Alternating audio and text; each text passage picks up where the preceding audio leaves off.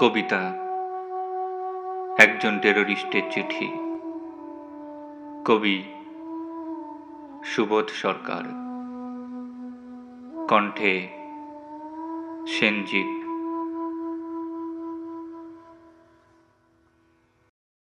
প্রিয় তমাশু,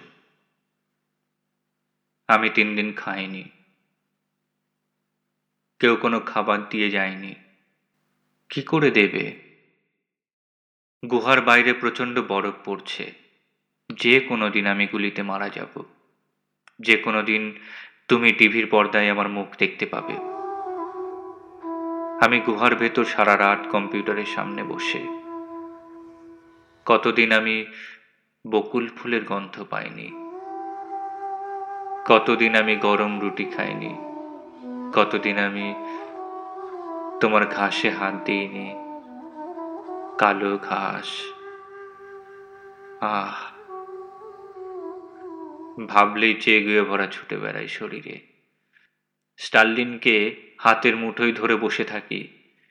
তার মুখ দিয়ে গরম বেরিয়ে আসে। আহ, গরম।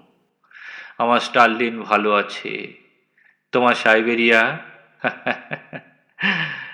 এখানে কেউ আমার জন্মদিন কবে জানে না। আমি পড়াশোনায় ভালো ছিলাম। অধ্যাপক বাবার ছেলে। কম্পিউটারে আমার চাইতে কেউ ভালো ছিল না। আজ আমি গুহায় বসে আছি। কিন্তু কেন?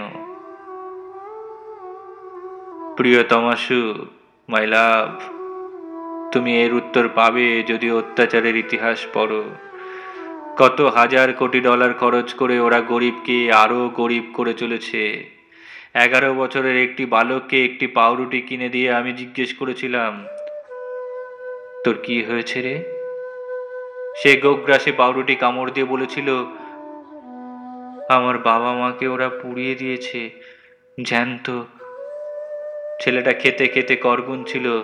বাবা, মা, দুই ভাই, তিন বোন, এক, দুই, তিন, চার, পাঁচ হ্যাঁ এগারো জন। ছেলেটার নাম বলব না। কে খুঁজো? আজীবন খুঁজে যাও। প্রিয়তমা, আমাকে আর বেশি দিন ওরা বাঁচিয়ে রাখবে না। তার আগেই আমি ওদের দু দুটো ঘাঁটি উড়িয়ে দেব। পুরোপুরি উড়িয়ে দেওয়া যায় না। ওরা আবার জন্মায় আবার গণতন্ত্র বানায়, আবার পার্লামেন্টে যায়, আবার প্রেসমিট করে। একটা সত্যি কথা লিখি। ওরা গণতন্ত্র দিয়ে যা করায়, আমরাও একে ফর্টি সেভেনকে দিয়ে তাই তাই করাই। ওদেরটা দোষ নয়, আমাদেরটা দোষ। আমি মারা যাব। তার আগে একবার, যদি একবার তোমাকে দেখতে পেতাম। তোমার হাত ধরতে পারতাম, যদি একবার তোমার ভেতরে ঢুকতে পারতাম। যেভাবে বরফ ঢোকে গুহায়, যেভাবে শিকড় ঢোকে পাথরে, যেভাবে ভাইরাস ঢোকে কম্পিউটারে। আজ আমি একজন টেরোরিস্ট। হয়তো এটাই আমার শেষ চিঠি। বলো তো, কেন আমার মতো ছেলে টেরোরিস্ট হবে?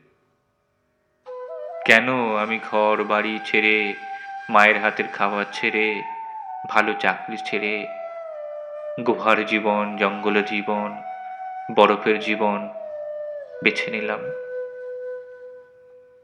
আমি মাতাল হতে পারতাম, লম্পট হতে পারতাম। একজন মাতালকে মেনে নেয় সমাজ, একজন লম্পটকে মেনে নেয় রাষ্ট্র, একজন মাফিয়া বিধায়ককে মেনে নেয় অ্যাসেম্বলি কিন্তু একজন টেরোরিস্টকে মেনে নেওয়া যায় না। কতদিন তোমার স্নান করা চুলের গন্ধ পাইনি? চোখ ভরে আসে জলে। পাউরুটি খাওয়া শেষ করে এগারো বছরের ছেলেটি বলেছিল, আর আছে। আমি আর একটা পাউরুটি কিনে দিয়ে বলেছিলাম, শোন, তুই বড় হয়ে কি করবি? সে বলেছিল, বদলা নেবে।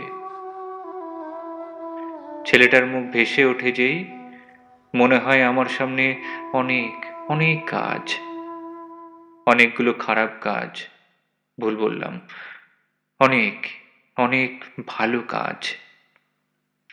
আমাকে ক্ষমা করো। মাকে একবার দেখে এসো, বোকা মেয়েটা। আমার মা হয়ে কোনো অন্যায় করেনি। এটি কোনো নাম নেই। পুনশ্চ, আমি মরে গেলে আমাকে তুমি আকাশ বলে ডেকো।